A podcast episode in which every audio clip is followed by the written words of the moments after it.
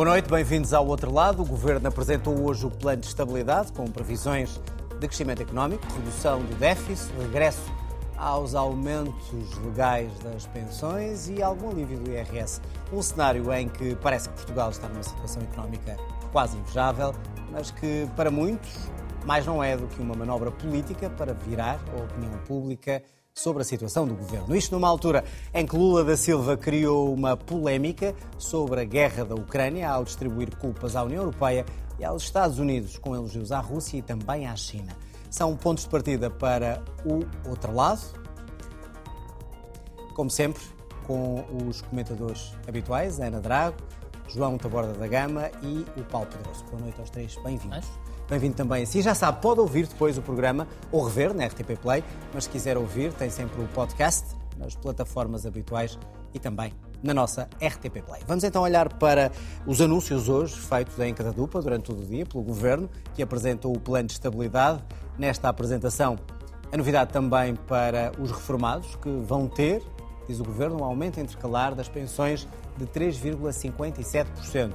Com esta atualização, o Governo repõe e corrige a totalidade dos aumentos previstos na lei para este ano. O Presidente diz que era inevitável e que o Governo não podia fazer outra coisa.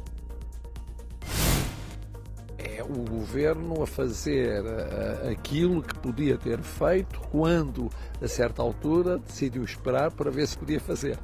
Eu sempre achei que iria fazer, porque se não fizesse havia problemas jurídicos que se levantavam. Uma coisa que era para mim uma evidência é que a base de cálculo das, do aumento de pensões vai ser a base correspondente ao aumento que haveria uh, e que era devido pela aplicação da lei. Eu, eu nunca tive dúvidas que ia acontecer, mas lembram-se que na altura se, se esperou para ver se a economia dava ou não e se havia ou não disponibilidade financeira o comentário do Presidente ao plano de estabilidade, mais concretamente sobre a situação dos reformados. Já vamos olhar para as reformas em particular. O que peço primeiro aqui a esta mesa é um olhar geral para este plano. João, eh, aquilo que ouvimos desde manhã, eh, salários a subir mais do que a inflação, redução do IRS para algumas, eh, algumas pessoas em Portugal, um crescimento económico, de certa maneira, invejável, aumento das reformas, quer isto dizer o quê? Que Portugal, de repente, parece que estava numa situação económica maravilhosa. Assim seja. Como é que Bom, olhas para, esta, para estes anúncios e, e sobretudo, para, este, para esta generalidade da economia portuguesa? Eu acho que o anúncio, se se concretizar, o anúncio é uma previsão e se a previsão se concretizar, é, é positivo. Podia ser mais positivo, podia ser menos positivo, mas parece-me que é positivo. É positivo uma trajetória de contas certas com algum abrandamento nas contas certas. É positiva a parte das contas certas, o abrandamento, depois talvez falaremos disso mais à frente, mas parece uma imposição da conjuntura mais do que uma convicção uh, do próprio Ministro. Uh, o crescimento de 2%, acima dos crescimentos mais baixos projetados por outras organizações e iniciais do próprio uh, Governo, parece-me positivo, embora sejam crescimentos sempre tímidos, mas se verificar este já é melhor uh, do que nada. E, e, mas tudo depende, tudo depende da inflação, tudo depende da evolução da taxa de juros, tudo depende da evolução da inflação uh, e tudo depende do governo uh, conseguir concretizar aquilo a que se propõe ou querer concretizar aquilo a que se propõe, que são coisas diferentes, tendo em conta a pressão que tenha para aligeirar ou não uma folga orçamental que vá criando. Mas para além da, das previsões, foram feitos aqui alguns anúncios. Eh, de aumentos de pensões e redução de IRS de alguma maneira. Eh, até que ponto é que esta, estes anúncios e estas decisões vão melhorar de facto a vida dos portugueses e se o governo poderia ter ido ou não mais longe com a folga que tem em termos de, eh, por exemplo, de receitas fiscais? Bom, o, o, o, aumento das pensões é apenas o cumprimento de algo que estava, que inevitável, estava como diz o Presidente, não?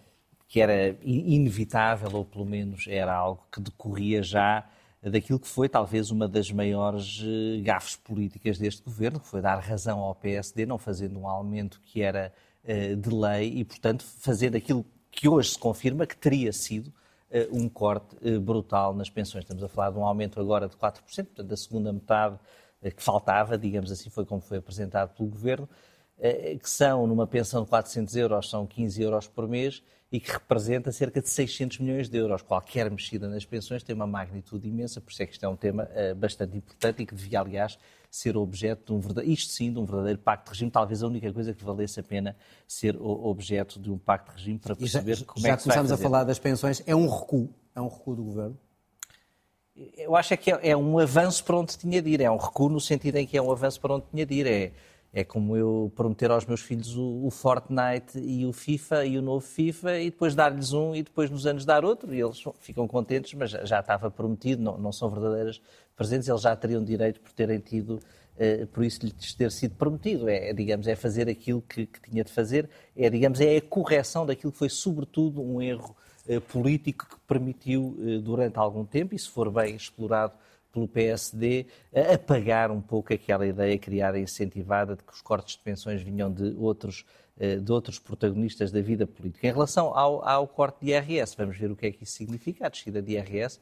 Penso que ainda não há números concretos, há apenas um objetivo e há uma quantificação, mas não, não se, ainda não percebi ou não vi eh, como é que isso vai ser refletido, digamos, nas, nas pessoas. Em relação às pensões, e, e já porque começámos a falar disso, vamos, vamos continuar o, o tema, uh, isto afinal uh, vem provar que tinha sido feito um truque financeiro pelo governo para enganar ou para iludir?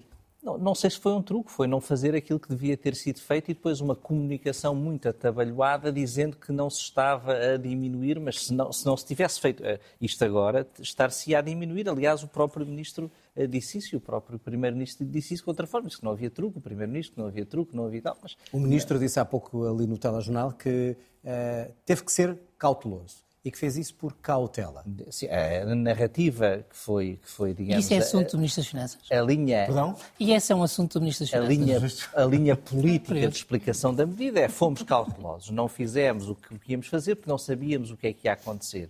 E o Presidente da República diz, bom, mas tinham que fazer, já sabiam o que é que ia acontecer, se não tinham feito haveria até problemas jurídicos em relação a isso. E, e o Governo vem dizer, fomos cautelosos. São, são duas linhas políticas, mas parece-me eh, que neste caso é apenas, é sobretudo a correção daquilo que foi o maior erro político eh, deste governo, com a maior repercussão. Paulo, eh, quer, quer a opinião geral sobre o plano, mas já agora quer isso dizer o quê? Que, que Medina já fala como Primeiro-Ministro, é isso? Ou como Ministro do Trabalho, seguramente. é o Ministro da pasta que desapareceu. E, portanto, não se percebe porque é que não fizeste... É, porque eu penso que hum, o grande problema em torno das pensões foi exatamente esse. É que as pensões, sendo públicas, têm uma autonomia, têm um orçamento próprio, têm raciocínios de solidez próprios e este governo estilhaçou esse capital de confiança na segurança social e voltou a fazê-lo mesmo quando tem uma medida positiva. Eh, porque, objetivamente, nunca houve problema de sustentabilidade na segurança social e o governo sabe Uh, objetivamente, as, as mexidas, portanto, aquela antecipação em outubro uh, e a descida uh, para os aumentos deste ano até agora tinham a ver com a gestão do déficit, mas não com a gestão das pensões. aliás, a prova de que não havia um problema de gestão das pensões acaba por ser dada por um elemento que parece que ninguém está a dizer, que é este. o resultado final, quando nós comparamos as pensões em outubro com a meia pensão dada uh, naquela altura, mais os aumentos de janeiro, mais este aumento extraordinário, fazem com que, a partir de julho, as pensões não apenas sobem o que a lei tinha, como até sobem mais. Uh, quer dizer, se nós somarmos, no fundo, porque houve uma prenda, chamemos-lhe assim. E porquê? Uh, eu penso que é com uma única preocupação, que é o governo está atento ao déficit, nem quer que o déficit suba, Uh, e não é por causa das pensões, porque as pensões sendo superavitárias, evidentemente que a despesa, quando consolida com o Orçamento de Estado, faz com que, uh, havendo despesa, uh, o contributo positivo da Segurança Social seja mais baixo, mas o Governo nem quer que o déficit suba, nem quer que deixe de mais. E, e a mim parece-me preocupante porque, no fundo, implica subsumir um fator em que nós devíamos dar uma enorme estabilidade aos pensionistas. Os pensionistas deviam ter uma ideia muito clara de que as suas pensões não estão em risco, não dependem do crescimento económico dos últimos dois meses. Eu, olhando para a conferência de imprensa, fico com a sensação de uma coisa que é quando é que 150 verdades se transformam numa ficção? O governo só disse verdades. Tudo o que o governo disse é verdade as contribuições sobem 8%, a situação, digamos, a situação económica é mais positiva do que se esperava, Mas, honestamente, o aumento das pensões não tem nada a ver com isso. Uh, e é tão... Portanto, foi uma forma de eludir um erro, ou, como muitos chamaram, um truque na altura? Completamente. Eu, para que é que serviu o truque, Paulo? Na minha isso. opinião, eu disse na altura e repito agora, para evitar um embaraço ao governo. o governo tinha que distribuir dinheiro em outubro para evitar ter um déficit demasiado baixo e dar argumentos ao PSD que viesse dizer nós, uh, portanto, o governo é o grande beneficiário uh, da crise. Uh, e nesse, digamos, nessa distribuição de dinheiro, os pensionistas entraram na, na, equação. E depois dá uma sensação que houve um momento de pânico de alguém com o déficit deste ano. E houve uma coisa que é preocupantíssima, que é uma construção de uma retórica toda a posteriori, porque o nosso Primeiro-Ministro pode dizer hoje o que quiser, mas ele disse na altura que uh, havia, estava em causa a sustentabilidade das, das pensões. O Estado de Estado da Segurança Social disse há três semanas que a forma de cálculo não podia Uh, digamos, não podia refletir os picos de inflação, portanto, teria que ser suavizada, e menos de um mês depois, uh, nós temos o Primeiro-Ministro a dizer a forma de cálculo final é para continuar a vigorar, o aumento de pensões não só era sustentável, como até é sustentável um aumento eh, durante seis meses de 3% acima do objetivo, do objetivo da lei. E eh, que ninguém se iluda, não é por causa de dois meses de crescimento económico. Estaríamos muito mal se a solidez da nossa segurança social dependesse de dois meses positivos ou negativos, porque nos próximos dois meses iríamos sofrer a sério. E, portanto, com isto, o governo sai mal na fotografia? Do meu ponto de vista, sai bem eleitoralmente. Eh, portanto, evidentemente que o governo sabe que os, os, os pensionistas são uma componente forte do seu eleitorado, sai bem. Sai bem uh, do ponto de vista de uh, apoiar um grupo que é um dos grupos mais sensíveis ao aumento dos preços alimentares. Uh, porque os pensionistas, em particular os das pensões mais baixas, têm, eh, digamos, têm uma fatura alimentar fortíssima eh, que, eh, digamos, que merece esta compensação. Acabam por ser os vencedores do ano, porque, no fundo, quando nos dizem que Uh, o, um, os, os, salários deveriam subir 5% e estarão a subir 8%. As pensões vão subir um, 11 a 12 Não a partir de julho. São as contribuições. Não, as contribuições sobre os salários base. Uh, portanto, é que são as, não, não, não é as contribuições. Pelo menos o Primeiro-Ministro disse-o de um modo claro, disse que era, e o Ministro das Finanças de manhã, é as contribuições sem contar o efeito do aumento do emprego. Ele disse-o. Ah, Espero que esteja a dizer a verdade, que pois. deve estar. Mas, uh, mas portanto, uh, o que acontece com tudo isto, portanto, o que acontece com tudo isto é que uh, o governo voltou à sua agenda em relação aos pensionistas e, como dizia o João, no fundo eh, corrigiu esse desvio. Já vamos ver qual é a intenção do, do, governo, quer dizer, parece óbvio, não é? Mas já vamos a isso. Ana, uh, e só para te, te, irritar um bocadinho, o Presidente da República tem razão. Ou seja, era inevitável. Isso, o Presidente acontece. O, o Presidente da República é um excelente comentador. e, portanto, Concordas faz, com o comentário do Presidente da aquele... República? Era inevitável? Esta eu questão acho, Eu acho que Marcelo não disse, mas poderia perfeitamente ter dito hum, que, que, na verdade isto acaba por ser, eh, temos a sensação, quer dizer, é uma boa medida que o Governo apresenta, ou seja, a valorização das pensões, quer dizer, é uma medida pela qual eu tenho eh, reclamado e, portanto, estou satisfeita que o faça, mas fica-nos sempre aquela desconfiança se não terá sido este período prolongado de casos e casinhos que de alguma forma incentivou o governo a reganhar para si partes significativas do seu eleitorado, nomeadamente os pensionistas. E é verdade que, hum, a partir do momento de crise no governo, de crise política no governo, nós temos assistido a uma tentativa de sair dessa crise apresentando medidas políticas de, de, de resposta à crise. Foi isso que vimos hoje. Acho, acho, que é mais um elemento. Creio que é mais um elemento. Ou seja, o governo começa pelas medidas na habitação habitação. Eu creio que muitas delas a longo prazo não terão efeitos, mas a questão dos apoios imediatos, vamos ver se eles têm de facto efeito e são, enfim, são um sinal para as pessoas que têm taxas de juros muito elevadas ou têm problemas no arrendamento. Temos depois uma outra medida que eu também tenho dúvidas sobre os seus resultados, que é eh, a questão do IVA na alimentação, e portanto vamos ver também o que é que vai acontecer aí. E temos aqui uma medida que eu acho que é a mais sólida, que é, eh, na verdade, eh, estabelecer este aumento das pensões de modo a que ele tenha também efeito no próximo ano, apesar de haver esta, esta dificuldade do Governo acertar com um discurso sólido sobre o que é que pretende fazer daqui para a frente com a questão da segurança social.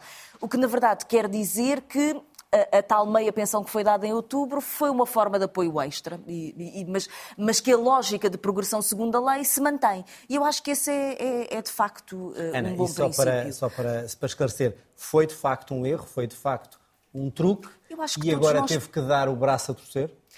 Eu creio que o Paulo aponta aqui um caminho interessante, que é na forma como o governo vai gerindo as questões do déficit e como é que acha que num momento ou outro pode ter oportunidade para o fazer. Agora, Acho que todos percebemos que, na altura, toda a comunicação política que foi feita sobre a questão das pensões foi absolutamente desastrosa. Ou seja, mesmo mantendo o poder de compra dos pensionistas, tudo aquilo surgiu como um corte, porque não sabia o que é que ia acontecer a seguir, e António Costa não foi, não foi nada claro sobre isso. E o remendo dá, está, está a ter efeito? Não, Poderá ter efeito? O problema, o, o, o, problema é que nós temos uma Ministra do Trabalho e da Segurança Social que perdeu toda a credibilidade. Porque no momento anterior em que se discutiram as pensões, a Ministra apresentou um documento na Assembleia da República que fazia esta coisa extraordinária, que era apresentava os custos da Segurança Social e não as suas receitas. E a partir desse momento, colocando em causa uh, a sustentabilidade da Segurança Social, que é uma dimensão absolutamente determinante de segurança na sociedade portuguesa. E, portanto, o grau, creio eu, de irresponsabilidade política é difícil eliminá-lo. E, portanto, neste contexto, quando nos vem dizer exatamente o contrário e, e há um discurso zigue-zagueante sobre o que é que o, o Governo pretende fazer sobre a segurança social, esse problema mantém-se. Apesar de tudo, eu acho que hoje é o momento de o dizer. António Costa deu um passo é positivo. É o, dia é o dia bom, vamos celebrá-lo. João, e, esta, isto que vimos hoje, esta sucessão de conferências de imprensa com estes anúncios uh, com verdades ou meias verdades ou ilusões, é ou não claramente aquilo que, que muitos dizem a preparação já do ciclo eleitoral que começa no próximo ano? É, é natural que seja. E está bem feito, ou seja, vem a tempo. Eu, eu acho que hoje, hoje, foram coisas, hoje, foram coisas, a mais. Era, era, difícil destrinçar o que é que eram as novas medidas, o que é que era o plano de estabilidade, o que é que era tudo, foi, foi muita coisa, muita conferência de imprensa, muito ministro, muito PowerPoint, muito, muitas ideias, até para preparar o programa foi uma, uma bastante uma confusão grande.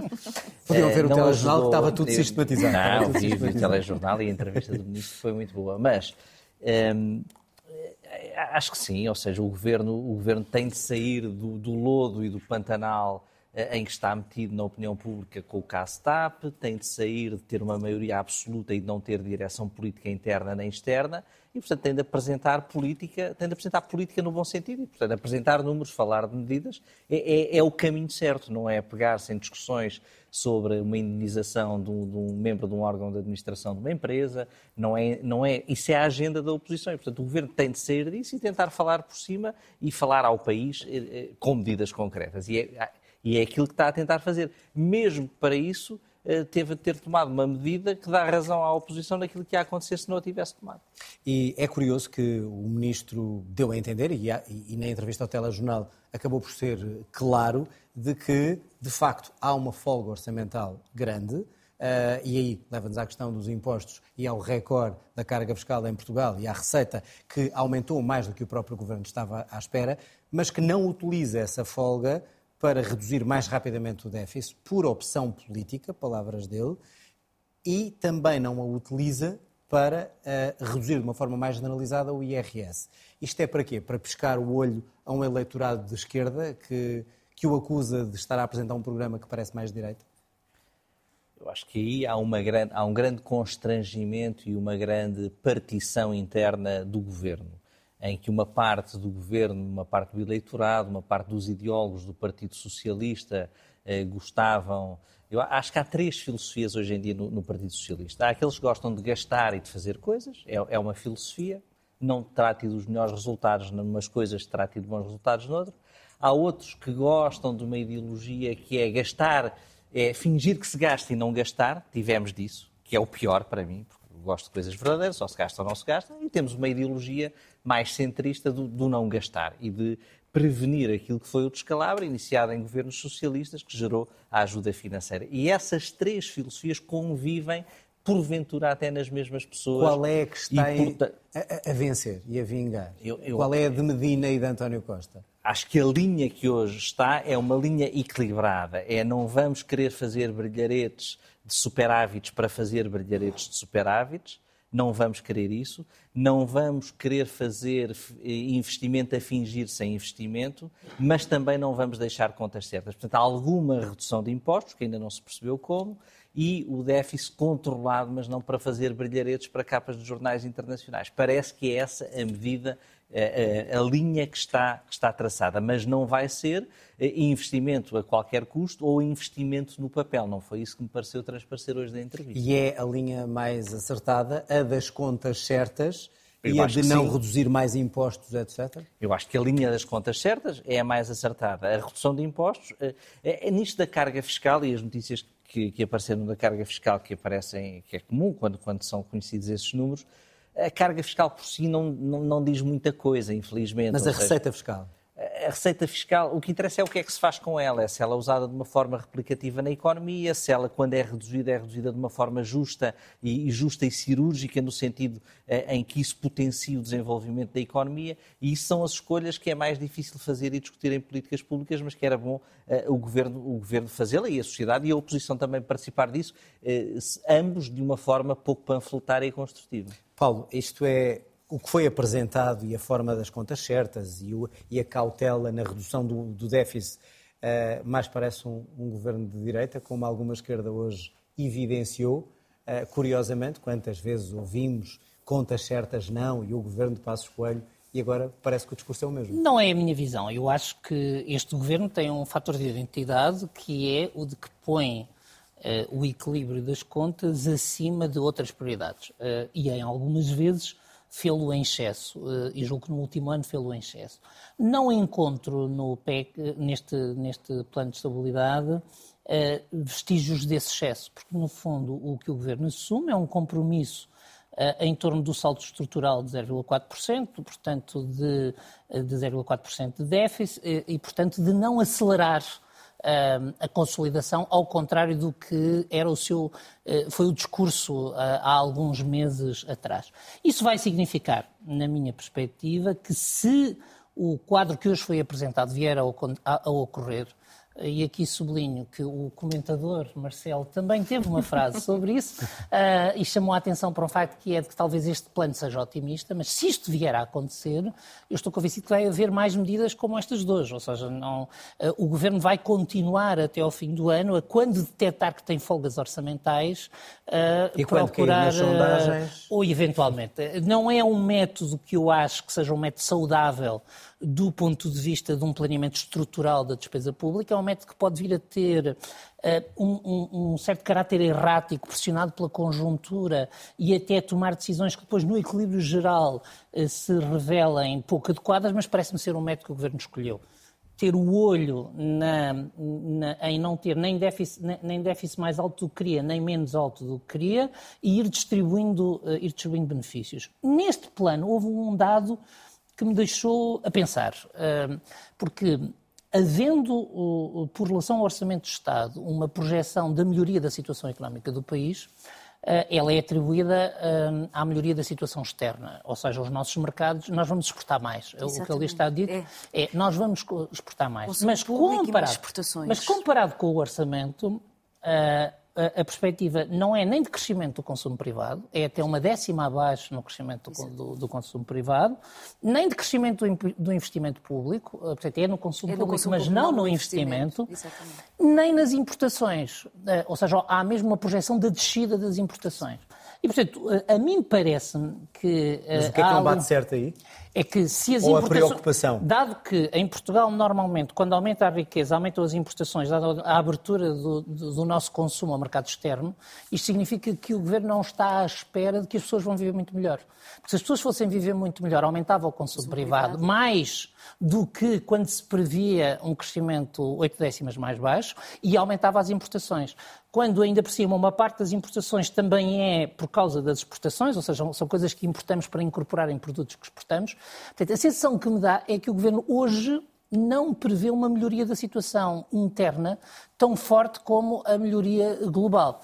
Eh, provavelmente porque está a pensar usar essa margem uh, mais tarde uh, e também porque uh, me parece que a projeção sobre o desemprego é uma coisa de que, se, de que, de que se falou pouco. Portanto, o desemprego vai aumentar porque a população ativa vai aumentar, isso faz sentido, mas a subida de 1% na taxa de desemprego pode refletir esta, digamos, esta, esta situação. Ou seja, não me dá a sensação que o governo esteja tão otimista no plano interno como o discurso que, que, fez, portanto, que no fundo acentuou os benefícios externos que se refletem na economia, não se refletem necessariamente na vida das pessoas. Ana, atendendo ao que, ao que disse o Ministro das Finanças eh, na entrevista aqui na RTP1 e também na forma como apresentou, olhando para o excedente orçamental que o Governo tem, acima do que, do, do que previa, e, e, pelas contas, poderá ainda ter um excedente maior uh, nos próximos anos, até 2027 até que ponto é que está com excesso de cautela e não utilizar essa folga para fazer outras mudanças que não utilizar só aqueles que já estão em desespero? Eu acho que esse é o debate fundamental. Eu acho que há dois, dois debates muito importantes aos quais o Partido Socialista não tem dado resposta. Primeiro, a questão do investimento público ou seja, na capacidade de reestruturação da economia portuguesa que tem vindo a perder produtividade e, portanto, há um problema estrutural. E isto exige uma visão de que não é pensar o que é que acontece ao governo dentro de três meses, mas é pensar o que é que a economia portuguesa será dentro de dois anos. E, portanto, pensar que este perfil de exportações muitíssimo centrada em particular no turismo, é um futuro para a economia portuguesa, eu acho que é caminhar para a desgraça. E há sinais e, portanto, de que essa... o PRR poderá não estar a ser aproveitado? O PRR olhando para é estas muitas contas, coisas, não mas é? Mas para estas contas e pois... para esta previsão de crescimento? Ah, eu acho que nós temos alguma falta de conhecimento ainda de perceber, em particular nos fundos que estão a ser, que estão a ser direcionados para o setor produtivo e para as empresas, exatamente o que é que eles estão a fazer pela, pela economia portuguesa. E aguardo por por perceber exatamente o que é que está a ser feito, mas tenho a sensação de que essa dimensão do investimento público está a ser sacrificada na lógica das, das, do chamado das contas certas. Ou seja, um déficit de 0,4% quase não é um déficit. E o governo teria aqui, exatamente nesta conjuntura, a capacidade de fazer algumas escolhas de investimento estratégico no que toca à economia portuguesa dentro de dois anos. E depois há uma outra dimensão, que é o Partido Socialista hoje tentou reaproximar-se dos pensionistas, mas há uma dimensão que é a dimensão salarial na administração pública e nas carreiras especiais, relativamente às quais o Partido Socialista não, não dá resposta. Já viu há 15 e dias um aumento de 1%. Um aumento de 1% e aumento do subsídio de, de, de, de alimentação claramente não é suficiente. Nós estamos a ter um conjunto de greves uh, nos professores, nos transportes públicos, nos oficiais de justiça, hoje era no pessoal de emergência pré-hospitalar, ou seja, que se percebe que há uma degradação salarial ao nível da administração pública nas carreiras especiais que não estão a ter resposta. E temos um conjunto de negociações que estão em curso, em que sucessivamente os sindicatos estão disponíveis para esse diálogo e não sabemos nada. Porque é que isso nos acontece professores, numa altura... nos médicos. Ana, porquê é que isso acontece numa altura em que o governo percebe nas sondagens que está a, a descer, que já está longe da maioria absoluta e quando a vida lhe está a correr mal, uh, como é que ele seduz o eleitorado de esquerda que lhe deu a maioria? Eu assim acho que é o Partido Socialista faz uma escolha com o programa de estabilidade, que é tentar piscar o olho a uma classe média que eventualmente possa andar com o seu voto entre Partido Socialista e PSD. E isso é a bandeira da descida do IRS. Ou seja, o discurso da prudência, do cuidado, de não podemos dar um Mas passo maior do que a perna. Não, é que. Parece não, o PSD ou a não direita? Contar, não contar o tempo de serviço durante o tempo que ele foi congelado, na verdade significa dar, dar razão ao Pedro Passos Coelho. Ou seja, dar a ideia de que aquilo que são as progressões e a contagem de tempo e a evolução na carreira, na, nas carreiras especiais, eh, é, é, é, um problema insustentável para aquilo que são as finanças públicas. Isto cria uma espécie de incongruência no discurso político do Partido Socialista, porque o Partido Socialista chega a dizer que as medidas da austeridade castigaram a crise, ou seja, aumentaram, amplificaram aquilo que foi a crise social em Portugal durante o tempo da Troika. E, portanto, neste momento, aquilo que era fundamental era reganhar essa capacidade de salarial salarial que foi perdida no está Estado. Está a manter a mesma linha, a aproveitar está, essa linha. Está. Pronto, eh, eu queria avançar, mas de qualquer maneira, João, vi que, que acompanhaste o, o raciocínio da, não, da Ana com muito eh, Só com que a Ana disse é dar razão ao Passo Escolha, isso é o maior... Elogio é o, que se pode Não, ter. é o maior insulto que a Ana Drago pode preferir a alguém neste programa. E um elogio ao Passo Escolha. Claro, mas... Ainda bem que eu sou previsível. Não, mas, não, não usou muitas vezes esta expressão até hoje. Rapidamente, até que ponto é que com esta narrativa ou esta indefinição, segundo a Ana, do Governo, o Governo consegue ou não inverter a má imagem que algum eleitorado que lhe deu o voto agora tem, tem deste governo? Acho que o governo vai jogar com estas medidas em públicos-alvo, tendo em conta estudos de opinião eleitoral uh, no ano que falta. Mas consegue inverter a narrativa? Já a pensar em 2024? Conseguir, se conseguir estancar eh, blocos de, de eleitores e, e, classes de eleitores, que é o que claramente está a fazer, é, é, uma estratégia que me parece fazer sentido. Se vai resultar ou não, ninguém sabe. Sem política, ninguém sabe. Mas parece uma estratégia mais racional do que aquela que tem seguido até mas aqui. Mas pescar o olho a um eventual eleitorado uh, flutuante do PSD e do PS não pode levá-lo a perder e a alienar o eleitorado de esquerda, que já vinha zangado com, com, com o Partido pois, Socialista? Pois, é sempre difícil dizer o que é que são os eleitorados, mas é, é no centro e na abstenção Sim, que o PS... os reformados... É, é, no PS e na, é, no, é, no, é no centro e na abstenção que o PS consegue subir ou descer. E essa abstenção ou fica na abstenção ou vai para o PSD. Portanto, é, é aí que tem que, que tem que pescar. Não me parece que seja muito mais à esquerda. da direita. Paulo, rapidamente, a direita ficou um sem programa direita pode ser prejudicial para o PS? Não, eu creio, que, eu creio que aquilo que é mais prejudicial para o PS seria a inação. Uh, portanto, o que quer que seja que faça nesta fase uh, é positivo. E a mim parece-me claro. Uh, eu, eu, partilho com a Ana um, um, ponto, que é o Governo não tem um discurso para uma classe média, chamemos-lhe moderna, nem para os quadros da função pública e os quais a função pública são uma enorme fragilidade deste, deste governo. Convém Neste ano em que dizemos que a partir dos pensionistas tem 11% de aumento a partir de 1 de julho, os quadros superiores da função pública têm um aumento de 3%. Para termos uma ideia, já com 1% do, um, com 1% do aumento do Mas aumento isso não o aproxima mais do eleitorado centro-direita e Sim, menos, claro, não menos do eleitorado esquerdo. Mas desse ponto de vista está certo, porque o eleitorado português está a virar à direita. Uh, ou seja, todos os indicadores... Portanto, está a pensar nas eleições que e não nós no país. temos, isso não sei, mas, uh, mas não sei, não sou capaz de fazer essa separação mas tenho uma indicação muito clara de que o resultado deste governo neste momento não é uma transição do eleitorado para a esquerda, não há nenhum indicador nesse sentido, é uma perda de votos do PS em transição de eleitorado para a direita e até para a extrema-direita. A única coisa que neste momento não é clara é que seja para o PSD. Um, e, portanto, uh, aquilo que eu penso que o governo tem que fazer é procurar perceber no seu interesse, como é que estanca este, eh, digamos, este capital de protesto que vai para a extrema-direita. E eu acho que está a fazer isso bem. Bom, já ouvimos a, a, opinião da Ana sobre esta, sobre esta questão.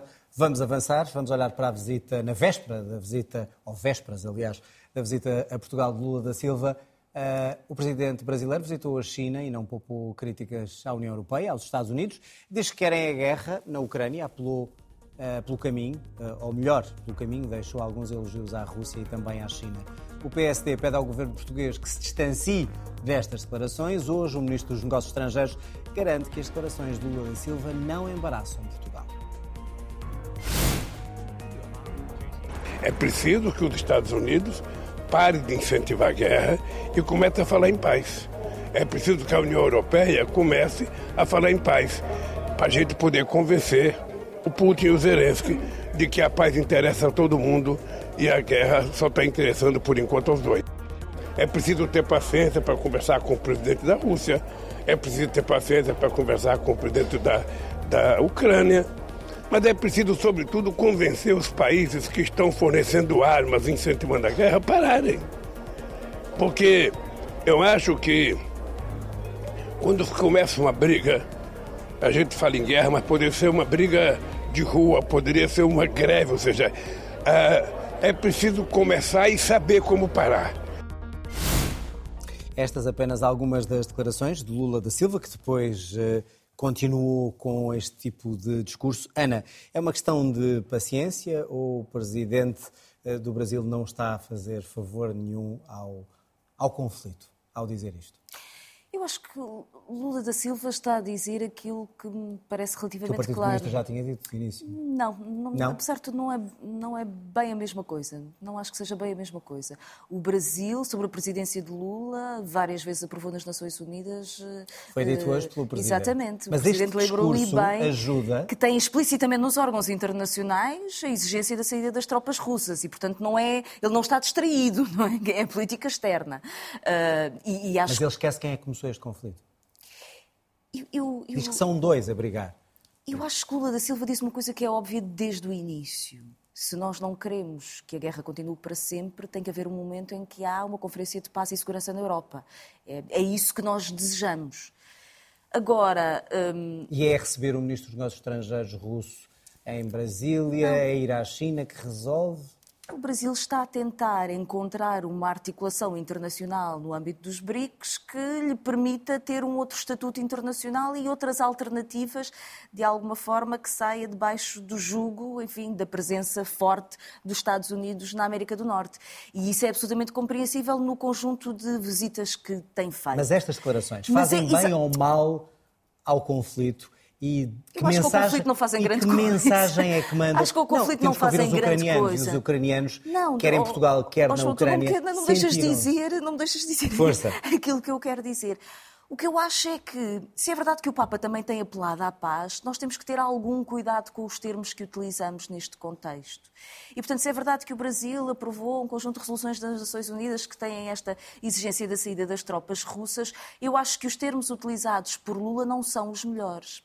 Porque, exatamente como nós compreendemos que na situação do Brasil há uma tentativa de sacudir, de alguma forma, uma lógica de ingerência por parte dos Estados Unidos, vale exatamente a mesma coisa na Europa. Ou seja, não estamos disponíveis no quadro europeu a tratar a Rússia como se ela tivesse uma espécie de direito ou de consulta imperial sobre a Europa de Leste. Uh, e, portanto, o imperialismo luta-se contra ele no continente americano e luta-se no continente europeu.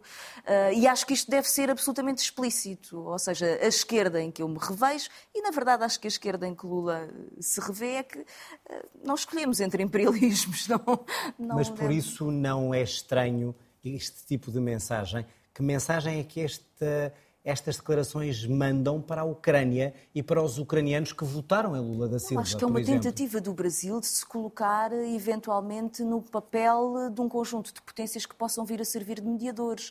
Agora, os termos que utilizou, quanto a mim, não foram os adequados. João, como é que se compreende estas declarações e o que é que elas fazem uh, à Ucrânia, ao conflito e a Lula da Silva? Estas declarações são, são, são lamentáveis nas vésperas de, de vinda a Portugal, nas vésperas de um convite do governo português que integra a União Europeia e que, portanto, foi acusado de estar a encorajar e a instigar o conflito na Ucrânia. A visão de Lula da Silva sobre o conflito da Ucrânia é igual à de Jair Bolsonaro, não, não é diferente. Não é só a esquerda, é Jair Bolsonaro. E é uma, e é uma posição uh, distante, geograficamente distante, e, portanto, também da afirmação por oposição a um conflito que não, não importa muito ao Brasil, para dizer a coisa de, de outra maneira, mas é uma posição muito próxima da Rússia, muito próxima da Rússia, em que diz, aliás, hoje, o ministro dos Negócios Estrangeiros russo agradece as palavras do Lula da Silva, dizendo uma coisa muito interessante, dizendo que ele, ao contrário de outros líderes, demonstra uma, uma boa compreensão da gênese do conflito, quer dizer, a Ucrânia tem culpa. A gênese, isto é que é fundamental na declaração de Lavrov II. É, o Lula da Silva agradece muito ao amigo eh, pela compreensão da gênese do conflito. E, portanto, Lula acha que a Ucrânia tem culpa. E isto é a primeira coisa. A segunda coisa é que dizer que tem de se deixar de dar armas aos ucranianos é a aniquilação da Ucrânia neste contexto. Se isso for feito, se aquilo que Lula sugere que deve ser feito para alcançar a paz é deixar de armar a Ucrânia, então vai ser anexada pela Rússia no dia seguinte. Demora um dia. E, portanto, não me parece que é isso que seja bom para a paz eh, mundial, nem, nem, sobretudo para os ucranianos. Aliás, o chanceler alemão tentou várias vezes que Lula da Silva se comprometesse a, a dar armas à Ucrânia e ele sempre, sempre recusou, sempre recusou dar eh, dar armas.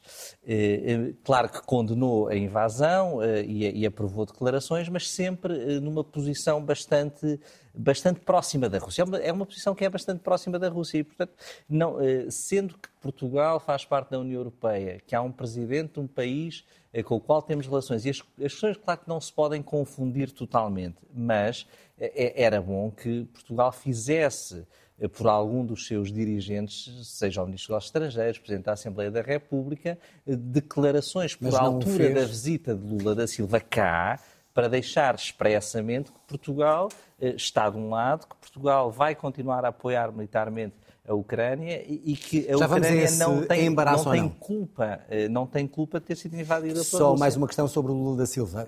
Com este discurso e independentemente dessa posição, ou da da Ana, eh, ele poderá, com este discurso, dar uma ajuda para um eventual processo de paz? Eu, eh, quando eh, certa esquerda mais comunista fala de paz, é como das repúblicas democráticas, é sempre algo que devemos ver com algum medo eh, belicista. E, portanto, não sei o que é que isso quer dizer.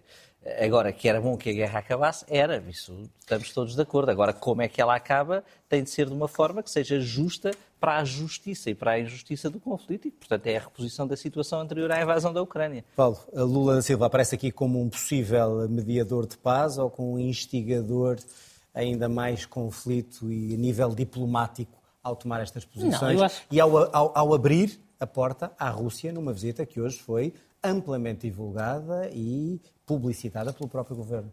Nós em Portugal somos muito emocionais uh, com a lusofonia. Temos Se calhar ter... ainda bem. A primeira coisa que temos de ter consciência é que os Estados lusófonos são soberanos e têm as suas estratégias próprias na política internacional. Mas eu agora e, não portanto, estou a falar de Portugal em relação ao Brasil. Estou não, a dizer é... Brasil no contexto internacional. Não. E então, aí, vamos ver. Como é que o Brasil vê este conflito? Primeiro, temos que ver isto à luz de que o Brasil tem uma tradição de décadas que atravessou regimes de neutralidade.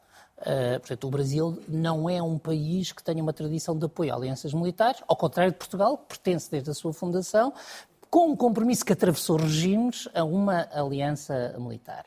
Em segundo lugar, o Brasil, do ponto de vista geoeconómico, antes de tudo isto começar, fazia parte daquele grupo, como a Ana chamou a atenção, os BRICS, que na origem tinham eh, exatamente o Brasil, a Rússia, a Índia eh, e a, e a China, e hoje tem a África do Sul. E dentro dos BRICS, o Brasil tem, e Lula tem uma posição muito mais moderada, por exemplo, que a África do Sul, que fez exercícios militares conjuntos com os russos uh, já depois da guerra começar, ou mesmo com a Índia, que nós não podemos comparar a visita de Lula hoje com a visita que, digamos, que, que o, chefe de Estado indiano fez à Rússia também já depois do início, do início do conflito. Mas estas declarações, o que é que fazem ao conflito? Estas declarações, do meu ponto de vista, no efeitos no conflito, são nulos, porque são uh, as declarações de um ator mais vocais uh, portanto, mais ouvidas, mas em continuidade com a posição que o Brasil tinha tido. Não vejo aqui nenhuma mudança de posição. E não é um apoio à Rússia?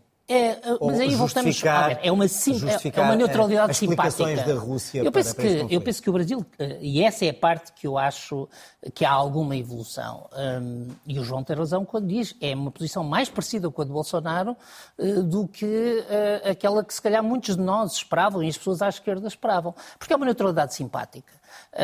Eu penso que se viesse a haver uma comissão internacional para apoiar a neutralidade, claramente o Brasil está-se a posicionar para ser o neutro mais simpático para com a Rússia.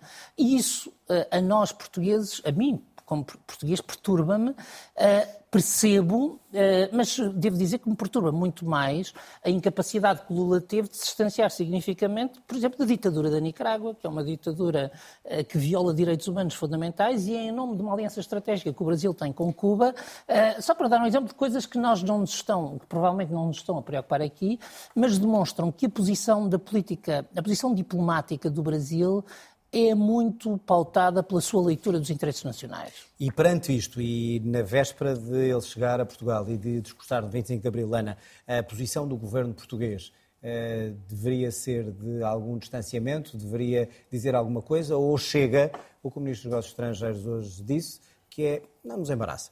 Não, não nos embaraça. E, e pronto, está resolvido país, o problema. O chefe de Estado de um país é, é a sua posição. Não. Mesmo que nos acuse de estarmos a fomentar a guerra. Não, acho que, acho que é preciso ter algum distanciamento desta real política e não tratar isto eh, como se fosse, não sei, uma... uma declaração uma... do chefe de Estado. Não, não, não. não. Que vai no dia da liberdade falar ao, a Portugal e no Parlamento? Sim, mas Lula da Silva. Portanto, não embaraça. Lula da Silva não, não, é, o, é, o, é o garante de existir no Brasil a continuidade de uma democracia. Isso não há dúvida, eu estou a dizer e, sobre portanto, a Rússia. acho que sobre os nossos aliados nós não temos que concordar sobre todas as frases e todas as leituras que eles fazem no quadro das suas relações e no quadro da sua autonomia. Há, há um conjunto de valores que eles respeitam nos seus países que para nós são importantes. Em relação à sua leitura do mundo, podemos concordar em discordar. João, embaraça ou não embaraça? O Governo uh, encerrou o assunto com esta declaração ou não? acho que o Governo tem de fazer uma declaração forte, deve fazer uma declaração forte sobre onde é que Portugal está e o que é que Portugal acha que é a política certa sobre um conflito de tremenda injustiça de geopolítica internacional. Mas não há dúvida sobre a posição do Governo português. Mas deve repeti-lo com o Lula da Silva em Portugal, era o que eu faria. Também não há dúvida sobre a brasileira. Paulo, acha que pode, deve o Governo fazer alguma coisa mais? Eu... Ou chega o não me embaraça? Uh, não, não chega. Eu penso que durante a visita do Brasil tem que haver um momento em que seja dito uh, de um modo diplomático qual é a posição portuguesa. E a posição portuguesa é diferente da brasileira. Não há nenhum drama, não há nenhum embaraço. Eu diria que o da mas também não sabe. há nenhuma conversa. É capaz... mas não é... Achas? Eu diria assim, mas assim, quando eu digo que, por exemplo, um, um presidente ou um primeiro-ministro português em visita à China deve confrontar os chineses com os direitos humanos, não é porque eles não saibam. É porque é necessário. E, portanto, eu não, não é para ensinar a Lula que uh, nós temos uma posição diferente. É, é, para que toda a, a gente saiba que Portugal não tem. Eu aí tenho uma posição diferente. É importante que durante a visita de Lula, Portugal diga de um modo adequado que esta posição não é a nossa posição. E há muitas formas de o fazer sem chocar ninguém. Mas ficaria surpreendido se Lula entrasse e saísse do país, e mais ainda, se entrasse e saísse do país e repetisse este discurso, e os portugueses se limitassem quais hospedeiros, uh, não ter posição uh, ia ser uma espécie de, uh, digamos, de local de visita de um convidado ilustre. Não creio que seja Veremos assim. o que acontece no 25 de Abril e, e cá estaremos os quatro para falar sobre isso. Rapidamente, Luís Montenegro a mostrar finalmente que não fará alianças com o Chega, manda recados ao Presidente, diz que está pronto para eleições. Neste momento não há uma alternativa óbvia em termos políticos. Em princípio, teremos eleições legislativas em 2026. Se o Sr. Presidente da República fizer uma avaliação diferente e suscitar um momento eleitoral antes de 2026, nós estamos prontos hoje. Já sobre o Chega, nem uma palavra mais. Montenegro não quis clarificar se rejeita coligar-se com André Ventura. Esta terça-feira reúne com o Presidente da República e garante que vai transmitir a Marcelo que está pronto para governar. Não tenho nada a acrescentar sobre isso. Estou motivadíssimo, mobilizadíssimo, focadíssimo em combater o Partido Socialista e dar uma alternativa política a Portugal. João, está arrumado o assunto, está claro que o PSD não fará uma aliança com o Chega ou nem por isso? Está claro que o PSD disse que não fará uma aliança com o Chega.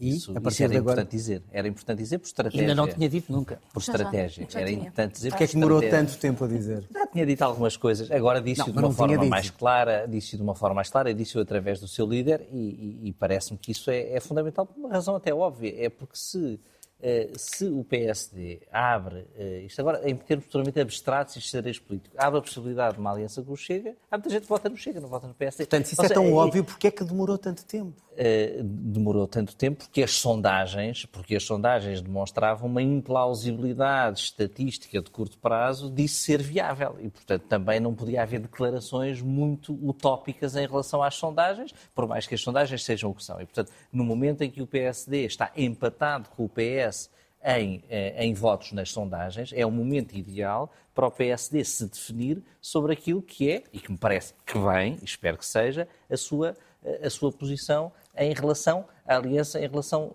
eh, a, a um partido eh, à sua direita, que possivelmente será candidato eh, a, a uma aliança com o PSD, mas isso é que também é preciso perguntar ao Chega O quê? como e quais é que são as linhas vermelhas e inverter a Já pergunta disse para se praticamente que perceber. não, que, não, que não fará e que quer ser ele a vencer. Ahm, Paulo, isto acontece agora porquê? Porque, por causa das sondagens, por conveniência política, ou porque o Presidente também disse ou isso ou não há eleições? Quem acelerou o calendário foi o Presidente. Portanto, o Presidente, ao dizer eh, falta uma condição, que é haver uma alternativa, eh, obrigou quem se sente como alternativa a dizer, eh, a dizer presente. E ao primeiro elemento, é, nós hoje sabemos que, eh, eu não direi o PSD, nós sabemos que Montenegro, ou seja, o PSD com Montenegro como líder, eh, assume não vir a ter o Chega na esfera de influência do governo. Só uma coisa que continuamos a não saber, que é o PSD, o que é que faria de diferente. Ah, e, portanto, eu acho Veremos que o, o Presidente deve continuar a dizer que não há alternativa, porque não houve um milímetro de progresso que não fosse nesta questão do Chega. É uma Ana. maldade que o Presidente faz ao PSD. Foi maldade. É uma maldade ao mesmo tempo que diz a culpa Mas não é minha, eu se pudesse, mas vocês é que ainda não. E achas, Ana, achas que, que, que esta clarificação de posições por parte do PSD pode estancar o crescimento do Chega? O problema é que, na verdade, Luís Montenegro, no dia em que ganha o Congresso, já tinha dito uma coisa semelhante a isto. Ou seja, disse eh, não vamos apoiar, não nos vamos associar a políticas eh, racistas eh, e, portanto, parecia... E ninguém como, talvez o, o Chega mude ninguém o verdadeiramente o levou a sério. E, na verdade, no dia seguinte, o Acordo dos Açores continuou. E continuou até hoje. Ou seja, o Acordo dos Açores, apesar de já, do Chega já ter perdido um dos seus deputados, mantém-se uh, sem... Isso quer dizer que não podemos acreditar nesta declaração? Isso é que é o problema. É que uh, há um momento aqui, enquanto o Acordo dos Açores se mantém, não há nenhuma coisa que Luís Montenegro possa dizer que verdadeiramente possa ser levada a sério. Porque nós vamos conhecendo declaração racista e xenófoba do, do, do, do Chega uma atrás de outra e em nenhum momento o Governo nos Açores diz isto para nós há uma linha vermelha que nós não estamos dispostos a traçar e uh, a, a, a, a atravessar. E, portanto, quando Luís Montenegro diz isto, eu acho que continuamos é todos acreditar. a questionar, não é? E de facto, Marcelo Rebelo de Sousa faz esta maldade de, de, mandar sucessivos recados a dizer por mim até podia ser, mas vocês não estão prontos. Ele diz: estamos prontos. Veremos na, na próxima semana e nas próximas semanas qual a prontidão do PSD para as eleições. Bom, obrigado aos três, obrigado também a si que nos chega aí em casa ou através do podcast. Termina aqui o outro lado, pode rever o programa na RTP Play, escutar nas plataformas habituais o podcast. Tenha uma boa noite e uma boa semana.